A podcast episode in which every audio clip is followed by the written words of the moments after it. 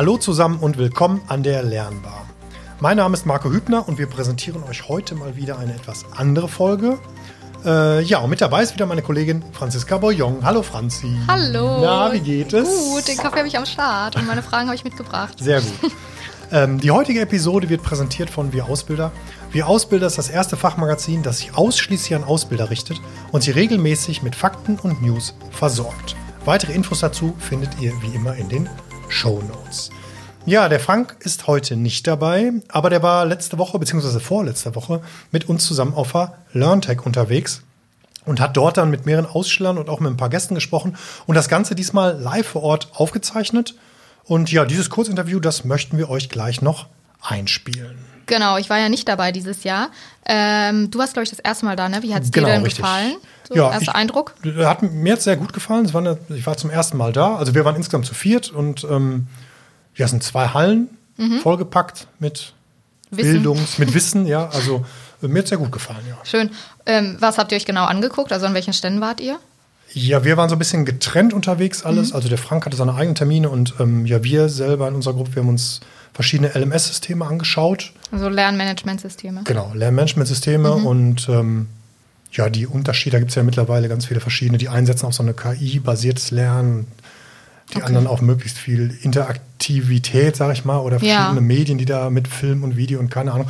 Also war ganz interessant. So ein Rundumschlag, was es schon genau. so auf dem Markt gibt, was man sich, äh, genau. äh, was so vorstellbar ist. Äh, ganz cool. Ähm, Gab es noch irgendwie was anderes Interessantes oder war die Zeit dazu knapp, um sich da noch Ja, also sagen wir mal so, wir haben ein paar Sachen noch gesehen, die sehr interessant ausfallen, aber der knappen Zeit geschuldet konnten wir da jetzt nicht so genau mhm. ran. Ähm, es gab so eine Art in einer Halle, also war so eine Art Makerspace aufgebaut. Das sah ganz witzig aus mit irgendwelchen Lego-Dingern, weil das geht mhm. ja auch um, um, um äh, schulische Bildung. Das heißt, da konnte man irgendwie so mit Lego irgendwas bauen. Aber das, das hätte ich mir zum Beispiel gerne angeguckt, wenn wir am letzten Tag noch Zeit gehabt hätten. Aber ja. das hat leider nicht mehr geklappt. In einer Halle stand noch ein riesen Truck. Das sah auch ganz nett aus, also ein riesiges Ding, was man so auseinanderfahren konnte. Aber wie gesagt, so näher konnten wir leider nicht an. Ja, ja und cool. sonst wie immer, ne, überteuertes Essen, überteuertes Drei-Sterne-Hotel. Ja. Aber ja. hört sich ganz gut an. Ich bin gespannt. Also nächstes Jahr habe ich ja auch vor, mal mitzukommen und äh, mal gucken. Ja, also wenn es sich einrichten lässt, ähm, bin ich auf jeden Fall auch wieder da. Wir können jetzt mal reinhören, was uns Frank mitgebracht hat. Der hat ja, wie wir gehört haben, so verschiedene Stimmen von Gästen und äh, Ausstellern eingefangen. Das ist quasi so jetzt die Folge in der Folge in der Folge. Okay. Er hat da auch noch mal so ein bisschen äh, Rahmenprogramm drum gemacht und ich würde sagen, da hören wir jetzt mal rein. Genau, da wünschen wir euch viel Spaß. Auf der Learntech angekommen, habe ich mich dann zunächst mit Sunne Eichler zusammengesetzt. Sunne Eichler ist Mitglied im Kongresskomitee der Learntech und ich habe sie gefragt, was sind denn so die Trends und Highlights der diesjährigen Messe? Und da hören wir jetzt mal rein. Wenn ich so durch die Hallen sehe, sehe ich sehr viel KI und, ähm, und Lernmanagementsysteme. Sind das auch so die Trends hier auf der Messe oder was würden Sie so sagen, sind so die, die Highlights und die Trends? Also die KI beschäftigt uns natürlich. Künstliche Intelligenz ist sicherlich eine gute Möglichkeit, dass wir irgendwann zu einem ganz persönlichen Lernbuddy kommen für jeden Lernenden, dass er seinen eigenen Lernbuddy bekommt. Aber natürlich haben wir auch diese Themen, die es schon ewig gibt, Lernmanagementsysteme. Das ist ja ein, ein durchaus ähm, ewiges Thema, was ähm, die Unternehmen beschäftigt und was sie auch benötigen. Ähm, aber wir haben auch das Trendthema Virtual Reality. Ja. Äh, Game-Based Learning, Mobile Learning. Also you name it, we have it sozusagen. Ja. Und das sind, würde ich sagen, momentan so die Trends, die die LearnTech besonders beschäftigen. Bei den Lernmanagementsystemen habe ich so ein bisschen den Eindruck, da weiß gar nicht, tut, tut sich da wirklich so viel oder sind das äh, immer nur neue Anbieter, die dazukommen? Naja, die Grundfunktionalitäten sind zunächst erstmal gleich und ich denke, sie unterscheiden sich dann in bestimmten äh, Features, die äh, dann besondere Anforderungen bedienen, sei es Richtung Talentmanagement. Ähm, ich glaube, je mehr wir uns vielleicht irgendwann in Richtung des neuen Standards XAPI bewegen und in Richtung Learning Record Store kommen, wird sich mit Sicherheit einiges mehr tun, aber da müssen auch sicherlich dann die Kunden auf der Seite auch da sein, die solche Wege mitgehen. Mhm. Äh, hier auf der Blunter gibt es ja eher die technischen Anbieter, aber wenig, äh, wenig Content. Ne? Das ist so mein Eindruck meine Wahrnehmung ist ein bisschen was anderes. Ja, okay. Wir haben auch einige Agenturen, ja. die ähm, auch natürlich konzeptionell ihre Produkte vorstellen, also Content-Entwickler, mhm. aber auch äh, Unternehmen, die Content fertig produziert haben und hier anbieten. Und wenn ich jetzt an die VR-Arena denke, da sieht es zwar ein bisschen nach Technik aus, Stimmt. aber dahinter ist ganz viel Konzeption und das ist, was uns halt hier besonders am Herzen liegt. Von da haben wir beides. Aber natürlich, Technologie ist besser auszustellen als ein Konzept und deswegen ist das vielleicht ein Stück weit bei dem Aussteller im Vordergrund. Ja, soweit äh, Frau Eichler. Und ähm, dann haben wir noch über das Thema KI gesprochen, das man auf der Messe auch überall sah. Und man musste immer so ein bisschen ja hinter den Bumper KI schauen und gucken, steckt da wirklich Intelligenz hinter oder ist das einfach ein Schlagwort, das gut zieht? Und da sagt Frau Eichler. Also ich habe hier einen Aussteller gesehen, das fand ich sehr, sehr spannend, die Verknüpfung von Robotik und künstlicher Intelligenz. Ich habe ja eingangs gesagt, so den Lernbuddy zu entwickeln. Irgendwann haben wir vielleicht wirklich einen Roboter mit menschlichen Gesichtszügen, der mir auch noch die Lerninhalte gerade vermittelt, die ich gerade brauche, auch in dem Lerntempo, wie ich es brauche. Und dazu brauche ich auch künstliche Intelligenz, auch Gesichtserkennung, Robotik noch dazu. Also die Welt wird noch viel spannender und bunter, als sie jetzt schon ist. Und jetzt finde ich sie schon sehr, sehr spannend. Genau, das ist schon der Blick in die Zukunft. Und da ist ja spannend, was machen wir mit Datenschutz zum Beispiel, wenn es dann um Gesichtserkennung geht und um Stimmerkennung. Das ist, glaube ich, auch noch ein weiter Weg, den wir da auf, ähm, den wir vor uns haben, um zu schauen, wie bekommen wir das denn alles so hin, dass der Verbraucher auch geschützt ist. Ja, das wird sicherlich ein Thema sein. Natürlich heißt es, man muss auch Daten preisgeben, aber ich denke, wir sind ja, wenn es für uns einen Nutzen bringt, dann macht es auch Sinn, seine Daten preiszugeben. Aber das muss, glaube ich, jeder für sich entscheiden können. Das ist, glaube ich, das Wichtige dabei. Äh, wenn ich einen Lernbuddy haben möchte, der mir hilft, dann wäre ich persönlich bereit, viele meiner Lernerdaten preiszugeben. Andere vielleicht nicht, aber das muss halt jedem dann selbst überlassen sein. Wenn ich allerdings sehe, wir haben gestern einen interessanten Vortrag gehört, was in China alles schon so funktioniert, die mit Datenschutz ja nicht so wahnsinnig äh, sag mal, viel am Hut haben, wie vielleicht in Deutschland und Europa. Ähm, das ist teilweise sehr spannend, aber teilweise auch ein bisschen erschreckend und das Ja. würde ich mir jetzt nicht unbedingt wünschen für Europa. In Halle 2 bin ich dann am Stand von Canudo stehen geblieben. Canudo ist eine Agentur aus Bad Homburg, die sich mit dem Thema Nachhaltigkeit beschäftigt.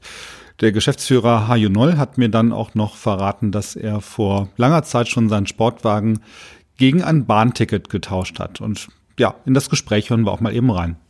Ja, kurz zu Leontech. Wir sind tatsächlich der Einzige, der das thematisiert, die einzige Agentur, die das thematisiert in diesem Jahr. Und wir sind auch tatsächlich die einzige Agentur in der Branche, meines Wissens nach, die klimaneutral ist, komplett klimaneutral und das schon seit zwei Jahren. Und ähm, der Hintergrund ist, dass wir uns schon seit 2016 mit Nachhaltigkeit beschäftigen, TÜV-zertifiziert sind, entsprechende andere äh, Zertifikate in dem Bereich haben und mittlerweile jetzt seit gut einem Jahr das Nachhaltigkeitsthema auch nach außen tragen und in unserem Kernbusiness, den digitalen Medien, Unternehmen helfen, Nachhaltigkeit ins Unternehmen zu bringen und zwar auch das Bewusstsein für Nachhaltigkeit. Nicht nur irgendwelche Normen, sondern eben auch das Bewusstsein. Das heißt, die Ideen, wie man nachhaltig arbeitet, sind grundsätzlich erst- erstmal da, aber es geht um das Mindset und die Mitarbeiter mitzunehmen und ein Verständnis für Nachhaltigkeit zu erzeugen.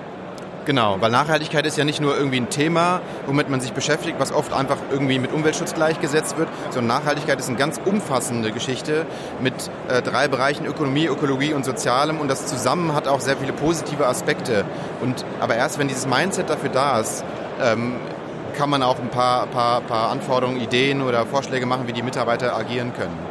Findet das äh, hauptsächlich digital statt oder gehen Sie auch tatsächlich ähm, in die Unternehmen rein und machen Präsenzveranstaltungen? Also wir haben eine, wir nennen das eine Lernformatmischung. Das findet auch digital statt. Ja. Wir gehen aber auch mit Unternehmen in den Wald, übernachten dort in Ja. Baumzelten, weil da kann man Nachhaltigkeit wirklich spüren. Ja. Ja. Ähm, es gibt verschiedenste Formate, wo wir das vermitteln. Merken Sie da Widerstände, so bei den ersten Treffen, dass Sie merken, da sind so drei, vier Mitarbeiter, die könnten echt schwierig werden, die muss man erst noch für sich gewinnen? Ja, wir merken, merken Widerstände, wir merken auch Ängste. Ich muss aber eigentlich sagen, dass in Summe am Ende alle begeistert sind. Und das ist mir auch wichtig, dass wir nicht pharisäerhaft sagen, Nachhaltigkeit, Nachhaltigkeit, Nachhaltigkeit, Ja. sondern da auch mit Freude rangehen Ja. und das, was sich dadurch natürlich auch an Möglichkeiten bietet, dann einfach positiv aufnehmen. Weil es ist nicht ein Negativthema, sondern es ist ein, ein Thema, was unheimlich relevant ist. Und das können wir mit vielen Positiven auch füllen, um uns weiterzuentwickeln als Gesellschaft. Man kann es ja mit in den Alltag nehmen, also ich kann von diesen Dingen ja was mit nach Hause nehmen und dann letztlich auch persönlich nachhaltiger leben, weil ich glaube, das ist ja ohnehin der Schlüssel im Kleinen zu beginnen, oder? Das auf jeden Fall. Und das Erste, was wir gemacht haben 2016, ist anzufangen, Sachen zu hinterfragen als Agentur. Und dann haben die Mitarbeiter selbst auch angefangen, Sachen zu hinterfragen und ein bisschen auch am Ende mündiger zu werden. Ja? Man wird ja beeinflusst, in Anführungsstrichen, oft auch von vielen, was man so in, in den Medien, in der Werbung und was weiß ich von wem äh, als Informationen bekommt. Aber teilweise auch einfach mal zu sagen, ich frage jetzt mal nach, wie das ist, ähm, weil ich möchte wirklich entscheiden und, und auch für die Entscheidung stehen. Und das finde ich ist auch eine gute, eine gute Geschichte, dass man mündige Entscheidungen trifft. Verschiebt sich da so ein bisschen auch die Komfortzone, weil man vielleicht Dinge anders machen muss, als man sie bisher gemacht hat und muss dann wirklich auch an sich arbeiten und merkt, naja, das ist im Team, wir wollen das zwar alle, aber irgendwie gibt es da schon Schwierigkeiten. Gab es da so Punkte, wo Sie gesagt haben, naja, da haben wir echt mit gekämpft? Genau, also diese Komfortzone, das ist ja da, wo wir uns eingerichtet haben. Ich habe irgendwann mal, als ich mich so ein, zwei Jahre mit dem Thema beschäftigt habe und da eingestiegen bin, irgendwann den Punkt gehabt, wo ich mich tierisch geärgert habe, weil ich mir gesagt habe, zu 50 Prozent ärgere ich mich total, dass ich so veräppelt wurde die letzten 30, 40 Jahre in vielen Dingen. Auf der anderen Seite muss ich aber natürlich selber sagen, mein Gott, ja, ich hätte ja auch mal nachfragen können. Ich habe es aber nicht gemacht. Also habe mich auch über mich selbst geärgert in ja. dem Moment. Ja. Aber die aus dieser Erkenntnis dann eben sagt, gut, dann mache ich es jetzt halt anders. Und klar bin ich auch Schritte gegangen, die für mich erstmal von der äußerlichen Wirkung schmerzhaft waren. Was war das? Äh, ich habe meinen Sportwagen abgegeben zum Beispiel. Ja? Äh, das, ist so ein ganz plakatives Beispiel. Jetzt ne? eine Bahncard. Äh ich habe jetzt eine Bahncard, genau. Ich bin, äh, ich liebe die Bahn und, und, und Flinkster und was es alles gibt an Carsharing-Geschichten. Ich finde das einfach super. Ähm, äh, solche Sachen gibt es natürlich. Ich bin mittlerweile, ich verzichte 90 Prozent auf Fleisch und Wurst. Der positive Aspekt, ich habe heute Morgen gerade wieder meinen Gürtel tatsächlich enger geschnallt. Also was jahrelang immer mehr wurde, wird jetzt einfach weniger. Und ähm, ich will auch keine Wurstersatzprodukte oder sowas, sondern habe einfach festgestellt, dass man mit vielen, mit vielen Gemüsevarianten, die man auch einfach als Streichvariante essen kann, dass die genauso würzig schmecken. Mir fehlte halt die Würze ja. irgendwann. Also es gibt viele Sachen. Das Wichtige ist einfach nachfragen und einfach ausprobieren. Und mhm. ich habe aber für mich vieles Positives rausgeholt bis jetzt. Also von daher bin ich mit Freude dabei. Ja, dann bin ich noch bei Linkando vorbeigekommen. Ich dachte zumindest bis zu diesem Zeitpunkt, dass Linkando Linkando heißt, aber das heißt eigentlich Link and Do. Und Link and Do steht für die Vision vom ganzheitlichen Wirken großer Interessensgemeinschaft, also der Crowd, die sich dann auf Basis ihrer Fähigkeiten, Erfahrungen und Interessen vernetzen. Und hier habe ich mit Marc Koch, dem Geschäftsführer, gesprochen. So, ich stehe jetzt hier mit äh, Marc Koch. Und Marc Koch ist Geschäftsführer von Linkando, Work Smart. Und ich bin hier eben vorbeigekommen Herr Koch, und habe was von Sprachbots gesehen. Da war ich ja zunächst mal ein bisschen abgeschreckt und habe gedacht, Sprachbots, die will doch keiner, oder? Ja, danke für die provokante Frage. Also ähm, unsere Firma spricht sich Englisch Link and Do aus. Ähm, das heißt, wir bringen Leute zusammen, aber nicht nur um Katzenbildchen auszutauschen, sondern tatsächlich miteinander zu arbeiten. Ja? Und um diese tatsächliche Zusammenarbeit dann auch äh, herzustellen und in einer einfachen Form herzustellen, sind Bots ein sehr probates Hilfsmittel. Ja, okay. Es geht also um kollaboratives äh, Wissensmanagement, wenn ich es richtig verstehe. Exakt. Ja, mhm. zum einen kann man einen Bot sehr, sehr smart einsetzen zum Thema Wissensmanagement. Ja. Wenn Sie eine Organisation haben, die viel Wissen und auch spezifisches Wissen hat, kann das interessant sein, weil diese Technologie kann ein Inhaltsverständnis aufbauen und über das Inhaltsverständnis Inhaltsgleichheiten suchen.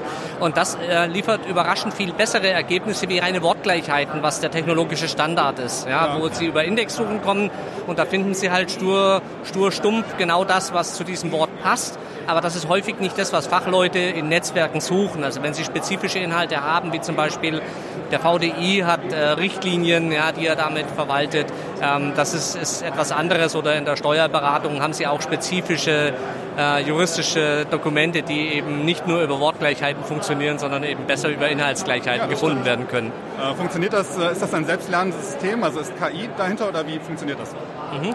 Das ist eine sehr, sehr gute Frage, weil häufig heißt KI, man muss dann Deep Learning machen. Das bedeutet, genau. man muss große Datenmengen haben, man muss das System quasi erstmal ausbilden.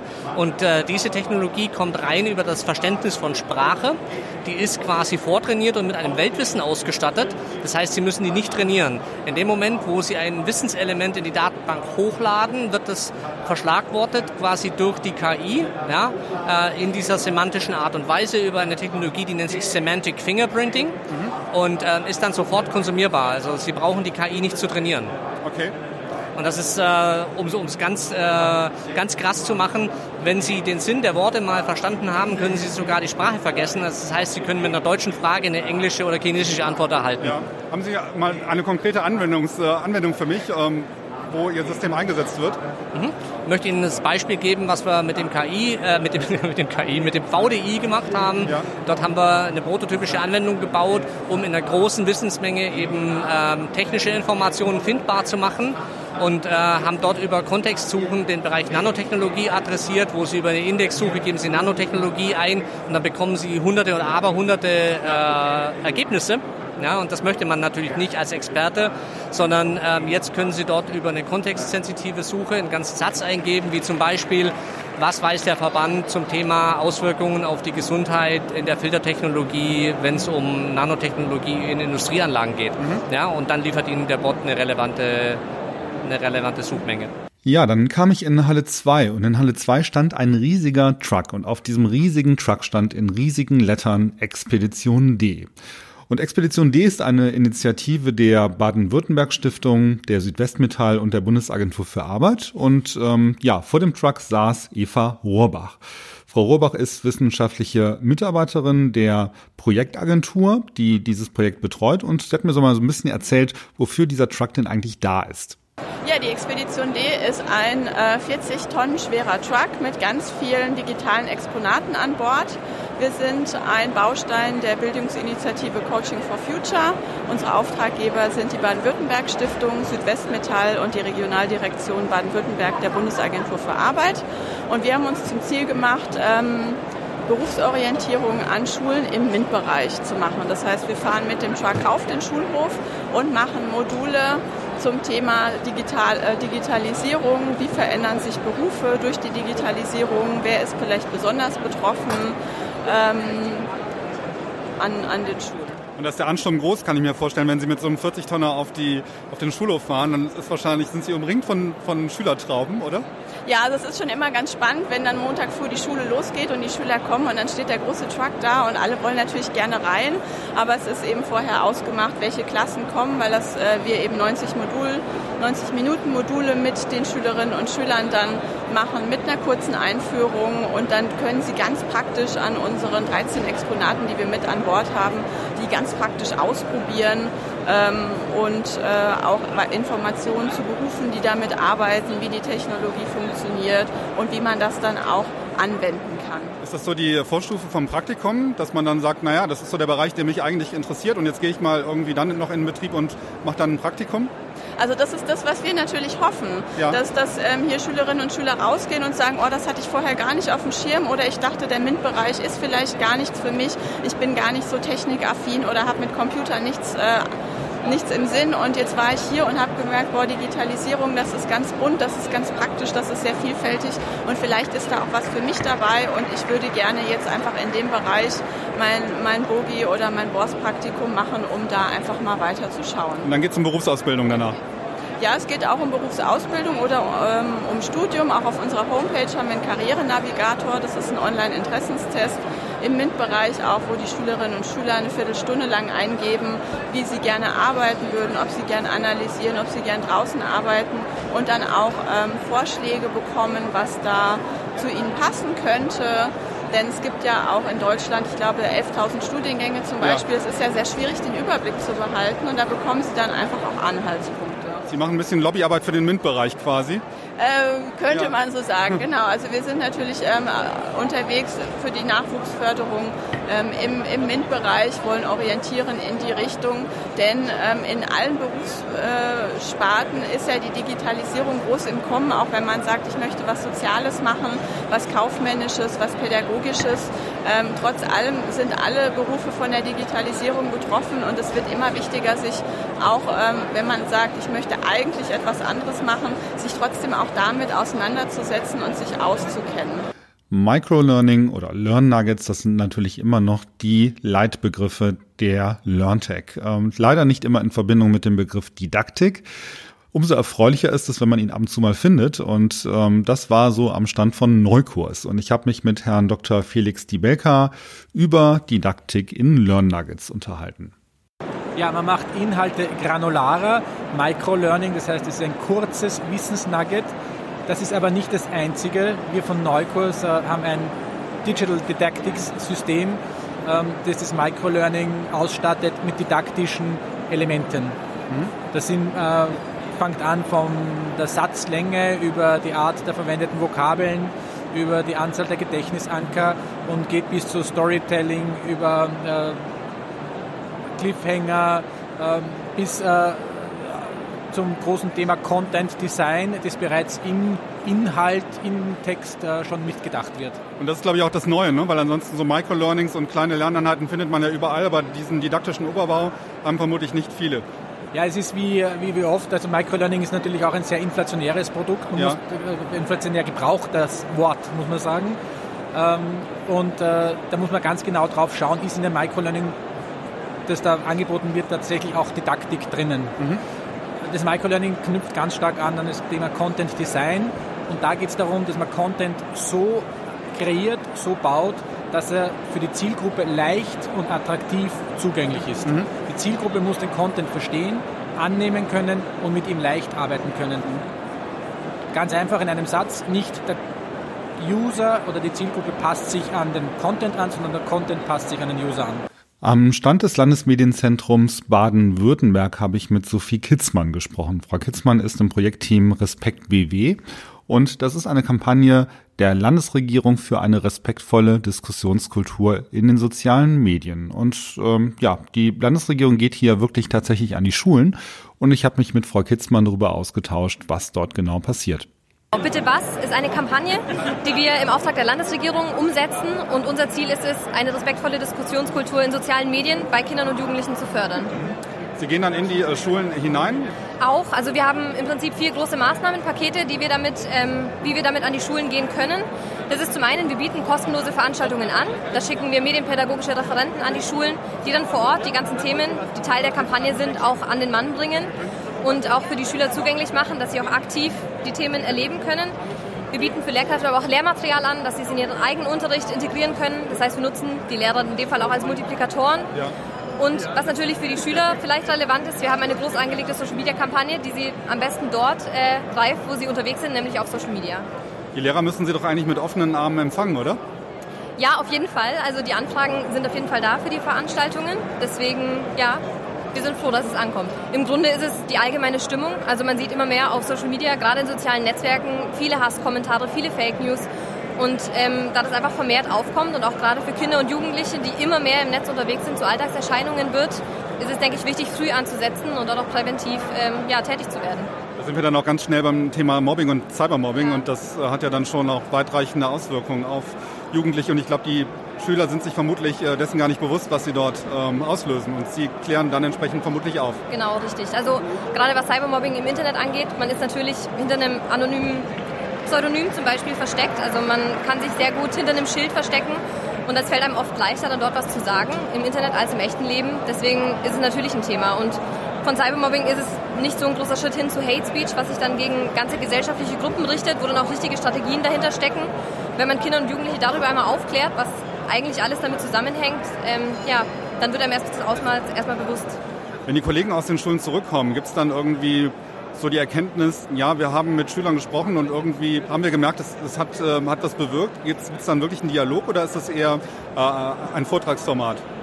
Also Ziel der Workshops ist es natürlich, ähm, ins Gespräch zu kommen. Das heißt, sie sind aktiv ausgelegt und wir versuchen, dass die Schüler eben selbst tätig werden und auch selber aktiv werden und sich Gedanken darüber machen, wie sie denn zu diesem Thema stehen und wie sie dagegen auch vorgehen würden.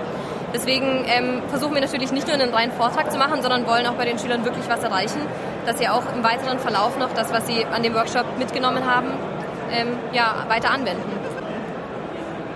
So, ich bin jetzt mal ein bisschen weitergewandert hier auf der LearnTech und ich bin jetzt hier auf einem Stand, der echt bunt aussieht. Hier hängen bunte Fäden von der Decke und hier steht etwas von Smart Learning Environments und mir gegenüber sitzt Jasmin Mühlbach von Bosch.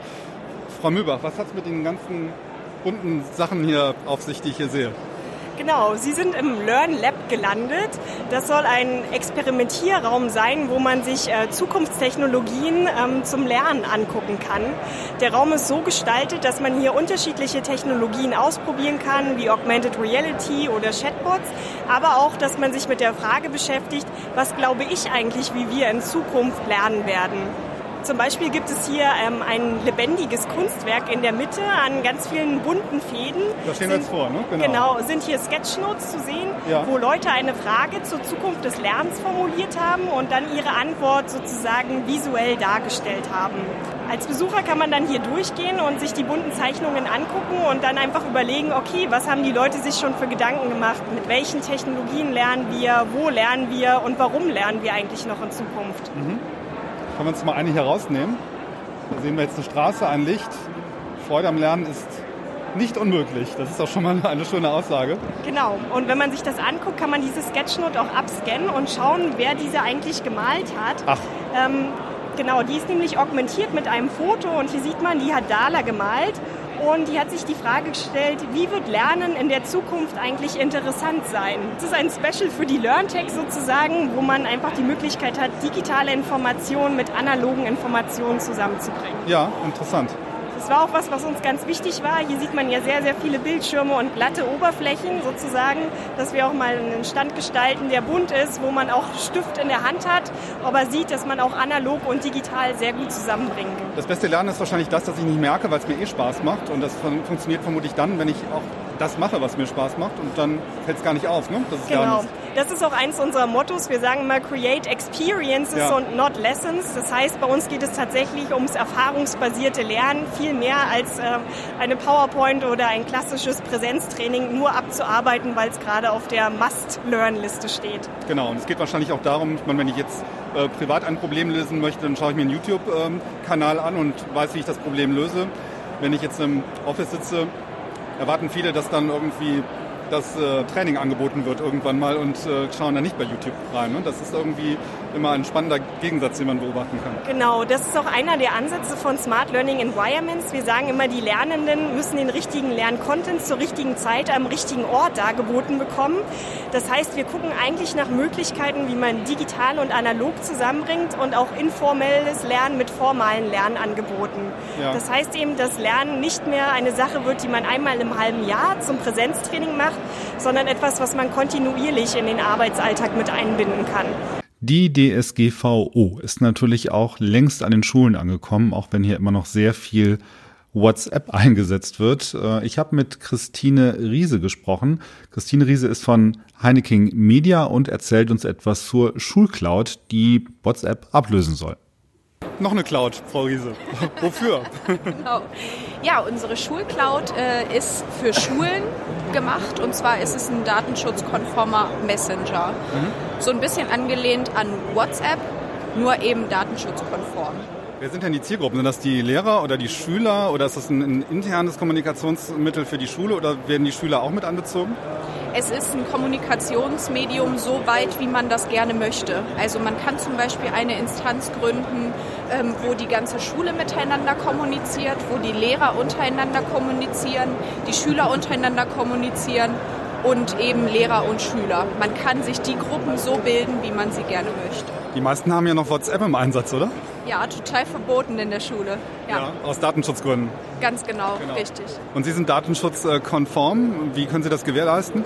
Genau, wir sind datenschutzkonform und zwar sind unsere Nachrichten Ende zu Ende verschlüsselt und es läuft über einen Server, der steht in München, also absolut datenschutzkonform. Mhm. Was sind das ähm, für Nachrichten, die dann über die Schulcloud ähm, vermittelt werden? Sind das auch Elternbriefe oder ähm, Stundenpläne oder was, was kann ich da genau sehen? Genau, also es gibt zwei verschiedene Möglichkeiten. Wir können eins zu eins kommunizieren, also wir beide zum Beispiel. Und es gibt auch Gruppen, die gebildet werden können. Zum Beispiel eine Klasse, die miteinander kommuniziert oder eben die Lehrer, die miteinander kommunizieren. Projektgruppen, die miteinander kommunizieren. Es gibt aber auch die Möglichkeit, dass das Sekretariat mit den Eltern kommuniziert. Wie ist denn die Akzeptanz bei den Schülern? Sehr gut, weil sie eben ein Kommunikationsmedium haben. Aufgrund dessen, wir haben ja drei verschiedene Produkte, unter anderem auch unsere digitale Tafel. Darüber können zum Beispiel auch Tafelbilder über die äh, Cloud verschickt werden. Am zweiten Tag der Messe habe ich mich mit Henning Behrens von Die Kulturentwickler und mit Sandra Dundler von Step Ahead getroffen. Henning hatte seine beiden äh, Kiddies dabei und äh, ja, wir hatten da so eine lustige Runde im äh, Restaurantbereich. Da haben wir uns ein bisschen nach hinten zurückgezogen und Sandra kam dann später zum Gespräch noch dazu. Und da hören wir jetzt auch mal rein. Es gibt ja hier auf der Messe ganz viele Anbieter von Lernmanagementsystemen, die sagen, wir können alles so out of the box für euch bereitstellen und machen das ja dann in der Regel auch. Und äh, ja, die Unternehmen kaufen das dann ein und dann ist es dann irgendwann da, dann wird es genutzt oder auch nicht. Und äh, warum ist die Kultur so wichtig jetzt in diesem Punkt? Genau, damit dieses oder auch nicht, bitte nicht passiert. Ja, und weil das kennen wir alle. Also ich selber bin ja auch 41 und äh, wir haben im Vorgespräch, hast du ja auch gesagt, alter Hase. Ich fühle mich auch manchmal so hier. Ähm, und äh, wir kennen das also alle. Äh. Es kommt immer wieder ein neues Tool, es kommt immer wieder eine neue Möglichkeit, um, um irgendwie sich zu entwickeln, um was zu lernen. Und äh, dann bin ich Mitarbeiter und sage, oh, schon wieder ein Tool. Und äh, oh, wir haben doch jetzt vor zehn Jahren ein neues LMS gekriegt, jetzt habe ich schon wieder eine Änderung. Und warum überhaupt? Und wir sprechen ja auch über die Generation Y, also über ein Warum. Und dieses Warum, das nehmen wir. Das ganze Warum nennt sich Lernkultur.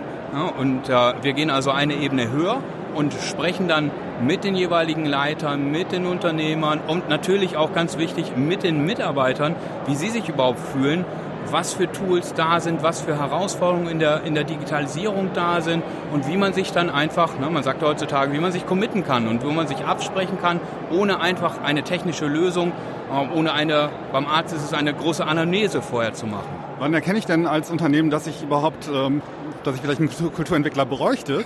Äh, ist das, liegt es daran, dass dann meine Systeme gar nicht genutzt werden? Ich habe viel Geld ausgegeben für Lernmanagementsysteme und für Online-Trainings und für Schulungen, aber irgendwie wird es von den Mitarbeitern nicht so toll angenommen? Oder wie erkenne ich als Unternehmer, dass ich einen Kulturentwickler benötige? Ja, ja das ist eine super Frage. Also vieles ist ja wie in einer Beziehung auch, du, du weißt das ja. Und ja, wenn, du, wenn du lange Jahre zusammen bist, ein Unternehmen ist ja wie eine Familie, das war euch bei NWB ja auch so, ne? ihr hockt da in Herne alle zusammen und, oder sehr, sehr viele zumindest und, äh, und man, man kennt sich und, und man kennt ja seine Probleme, seine Herausforderungen heutzutage in seiner Familie.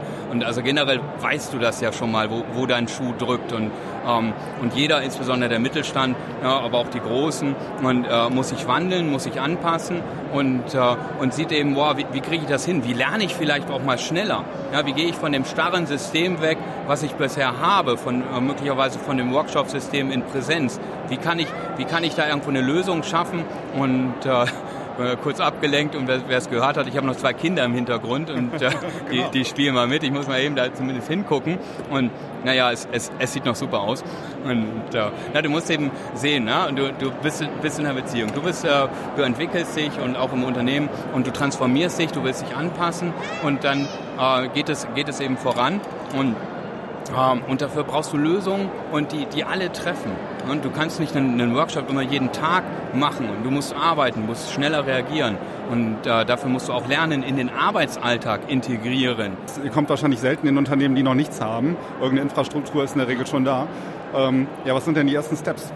Genau. Ja, Anamnese sagst du schon, ne? Also wir sprechen erstmal, natürlich werden wir kontaktiert und, äh, und äh, gehen dann rein, sprechen mit den jeweiligen Leitern, HR, PE und äh, wer auch immer und, und gehen erstmal äh, dem Problem auf, auf den Grund und, äh, und schauen erstmal, wo der, wo der Schuh drückt. Und äh, wenn, wenn wir das eben genau wissen, wenn das Unternehmen sagt, okay, wir machen bisher Workshops, wir sind zu langsam, wir müssen uns irgendwo auch im Lernen transformieren, anpassen, um schneller zu werden, und, ähm, dann, äh, dann schauen wir, für welche Mitarbeiter das zutrifft und, ähm, und laden dann ne, diese Mitarbeiter äh, beispielsweise zu einer Zukunftswerkstatt ein, wo man dann sich in Realität zunächst trifft, ne, zwei, vielleicht drei Tage und dann wirklich ko-kreativ Dinge entwickelt und wo man also den, den Problemen dann wirklich äh, in den Tagen auf den Grund geht, um sie dann eben weiter äh, zu, äh, eher weiterzuentwickeln. Das heißt, ihr habt ähm, im Prinzip die Hersteller sind eure Partner, ähm, zum, auf der einen Seite das Unternehmen, das euch beauftragt und dann aber auch die Hersteller der Lernmanagementsysteme. Genau, eben der, der, äh, der LMS oder auch der, der Virtual Classrooms und deswegen haben wir eben äh, bei uns als Expertin ja ähm, auch die Inga Geisler mit dabei, äh, die seit 15, 20 Jahren im Bereich äh, äh VC, sagt sie immer selber, Virtual Classroom, also 2D, ähm, virtuelles Klassenzimmer auf Deutsch und eben die Expertin überhaupt ist. Also jeder, der, der im virtuellen Klassenzimmer unterwegs ist, der, der kennt Inga Geisler und Inga Geisler hat gefühlt jeden geschult und äh, den, den ich so kenne. Und, äh, und dann haben wir eben die, die Sandra Dundler noch äh, im Team, ne, im, äh, speziell mit E-Coaching und Leadership. Während ich mit Henning sprach, gesellte sich dann noch Sandra Dundler hinzu. Sandra ist Inhaberin von Step Ahead. Sie ist Lernbegleiterin, Trainerin und Teamentwicklerin und wir hören uns mal an, was sie so zu sagen hat. Okay, also ich mache seit über 20 Jahren Erwachsenenbildung und habe vor ein paar Jahren äh, die digitale Welt kennengelernt, war sehr schnell fasziniert und Henning hat mich dann so in die 3D-Welt mit entführt und da in fünf Minuten schwer begeistert dafür. Das kann er gut, ne? Ja. ja. wir müssen doch nur in unseren Alltag schauen. Wir haben doch gar keine Zeit. Ja? Wer schnitzt sich die Zeit aus den Rippen, die Dinge zu tun? Wenn ich keinen habe, der mich erinnert, wenn ich niemand habe, der Impulse setzt. Und das ist ja die Erfahrung all der Großen, die schon Corporate MOOCs und was auch immer gemacht haben. Du brauchst jemanden, der es treibt, der die Leute motiviert, der immer wieder Impulse setzt. So funktioniert ja auch Coaching und alles. Weil wir einfach von selber es nicht schaffen, dran zu bleiben. Die meisten. Ja, es ja. gibt die großen ja. Ausnahmen, aber wir brauchen immer wieder die Impulse, um es zu tun geht ihr dann, ihr geht wahrscheinlich nicht nur einmalig in das Unternehmen, sondern begleitet dann und macht das regelmäßig, damit auch die Kultur sich entwickelt, weil nur mal eben kurz eine Veranstaltung und sagen, hier ist jetzt, ihr habt jetzt Kultur, das ist vermutlich ein bisschen wenig, ne? Auf jeden Fall. Und wir sehen uns ja auch als Befähiger. Also wir wollen ja dann in den Unternehmen die Leute stärken, dass die das selber weitertreiben. Zum Schluss der LearnTech haben wir uns noch interaktive Medienkunst angeguckt. Die Diplom-Medienkünstlerin Carola Stober und der Diplom-Medienkünstler Jens Stober sind als Künstlerpaar Cloudwalker die beiden kreativen Köpfe und Gründer von Posomat. Beide haben ihr Studium der Medienkunst an der Staatlichen Hochschule für Gestaltung in Karlsruhe und im Zentrum für Kunst und Medien ZKM Karlsruhe absolviert. Ja, wir haben äh, Gehirnströme gemessen und äh, Chrissy, unsere Kollegin, konnte es ausprobieren. Also wir ähm, vertreiben eigentlich Fotoboxen in die Medienkunstrichtung auch noch ein bisschen rein. Ähm, hier sind wir am Stand äh, und zeigen, wie man mit den Gedanken ein Computerspiel steuern kann und auch ein bisschen Zukunftsmusik darstellen. Okay, das macht ihr, indem ihr Hirnströme messt oder was macht ihr genau? Genau, also man kann sich vorstellen wie ein EEG quasi beim Arzt. Hier vorne ähm, an unserem Headset ist ähm, eine Elektrode dran, äh, die auf die Stirn kommt und dadurch eben die Gehirnströme gemessen werden. Genau, wir sehen jetzt hier gerade so ein Gerät, das sieht ein bisschen aus wie so ein Headset und äh, wir haben die Chrissy dabei und Chrissy bekommt jetzt dieses Headset mal aufgesetzt und dann schauen wir mal, was, was passiert. So, das sieht ähm, ja wirklich aus, äh, Marco, wie so ein Headset, ne? Ja, sieht krass aus auf jeden Fall. Bin mal gespannt. Also so, jetzt gleich geht es noch ans Ohrläppchen, da müssen noch einmal die, da müssen noch einmal die Ohrringe raus. Ja, und dann geht es wirklich darum, mit den Gehirnströmen und den Gedanken ein Computerspiel zu steuern und äh, mit den Gedanken das äh, Spiel dann zu beeinflussen. Und ja, da sind wir mal total gespannt, ob das funktioniert. So, ist ein bisschen wie beim Arzt, Chrissy, ne? Ja, ich fühle mich so etwas wie beim Hals-Nase-Ohrenarzt, wo ja. man irgendwie irgendwas am Kopf justiert bekommt. Okay, jetzt sehen wir hier einen Monitor und auf dem Monitor ist ein Bild. Da sehen wir eine sehr schöne mediterrane Landschaft mit einem Olivenbaum. Ist das ein Olivenbaum oder was ist das für ein Baum? Ja, genau kann ich es nicht sagen. Im Vordergrund und im Hintergrund See und Berge. Es sieht auf jeden Fall sehr schön aus. Und was ist denn jetzt äh, Chrissys Aufgabe? Sie muss sich jetzt äh, auf diesen Baum konzentrieren und je mehr sie sich konzentriert, desto größer wachsen dort Blüten. Und je mehr sie entspannt ist, desto mehr Blüten werden dort wachsen. Okay. Ja, und hier wachsen schon die ersten Blüten und. Äh, Verschwinden aber auch wieder, weil ich gerade ja. unkonzentriert bin, weil ihr die ganze Zeit quatscht. Okay. Dann gehe ich mal einen Schritt jetzt zurück mit dem Marco und dann gucken wir mal, was die Christi hier so macht. Das sieht ja ganz spannend aus. Das heißt, Christi konzentriert sich jetzt und versucht dann an diesem Olivenbaum die Blüten heraussprießen zu lassen. Das ist ja, sehr lustig. Sag mal, wie, wo wird das in der Praxis dann eingesetzt später? Also es geht in die Therapiemöglichkeiten, ähm, quasi die äh, Selbstwahrnehmung zu stärken und ähm, zu merken, eben wann man entspannt ist, wann man konzentriert ist, geht aber auch schon in die Richtung Therapie, ADHS-Kinder zum Beispiel, mhm. äh, wann sind sie konzentriert, wann richten sie ihre Aufmerksamkeit wohin oder nicht.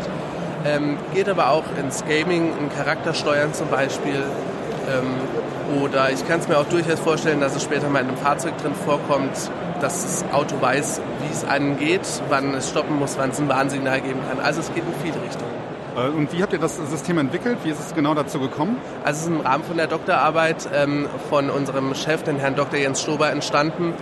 Ähm, und er äh, wurde hier eingeladen, um es zu präsentieren. Oh, jetzt gucken wir, jetzt geht's ja. Oh, jetzt sehen wir aber, dass hier Riesenblüten sind. Riesen, Riesenblüten genau. entstehen. Das ist ja toll möchte jetzt Christi ungern unterbrechen, aber ich, wir können ja mal schauen, wenn ich sie jetzt anspreche, ob die Blüten dann wieder weggehen.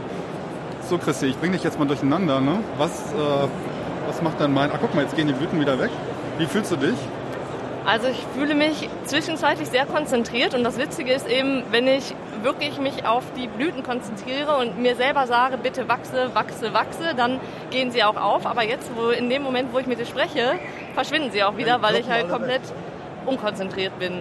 Aber gerade war ich so wie eine Immersion, dass ich so eingezogen werde und mich wirklich nur auf das konzentriere, was auf dem Bildschirm zu sehen ist. Und dann funktioniert das wirklich. Und das motiviert eben, dass man die weiteren Blüten auch zum Wachsen bringt. Konzentriert zu bleiben. Ja, super. Vielen Dank für die Demonstration. Das ist äh, sehr, sehr spannend. Dankeschön. Gerne, gerne.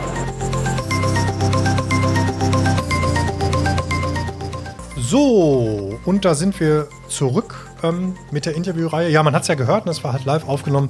Bisschen Schwankungen drin, bisschen Gebrabbel im Hintergrund, aber ich glaube, da kam die Atmosphäre ganz gut raus von der Messe. Ja, damit hätten wir es. Vielleicht äh, Ausblick, nächste Folge. Genau, der nächste Podcast der Lernbar geht um das Thema Generation Z, äh, Richtung so Recruiting, Bindung, Führung. Ähm, und da haben wir auch drei ganz spannende Gäste. Könnt ihr auf jeden Fall gespannt sein. Die kommt dann im März. Genau, die kommen Mitte März raus. Okay. Ja, wie immer gilt, wenn es gefallen hat, wir freuen uns über Likes oder auch Sterne im Podcast-Player oder wo auch immer ihr uns hört. Und damit macht's gut und bis zum nächsten Mal. Ciao. Ciao.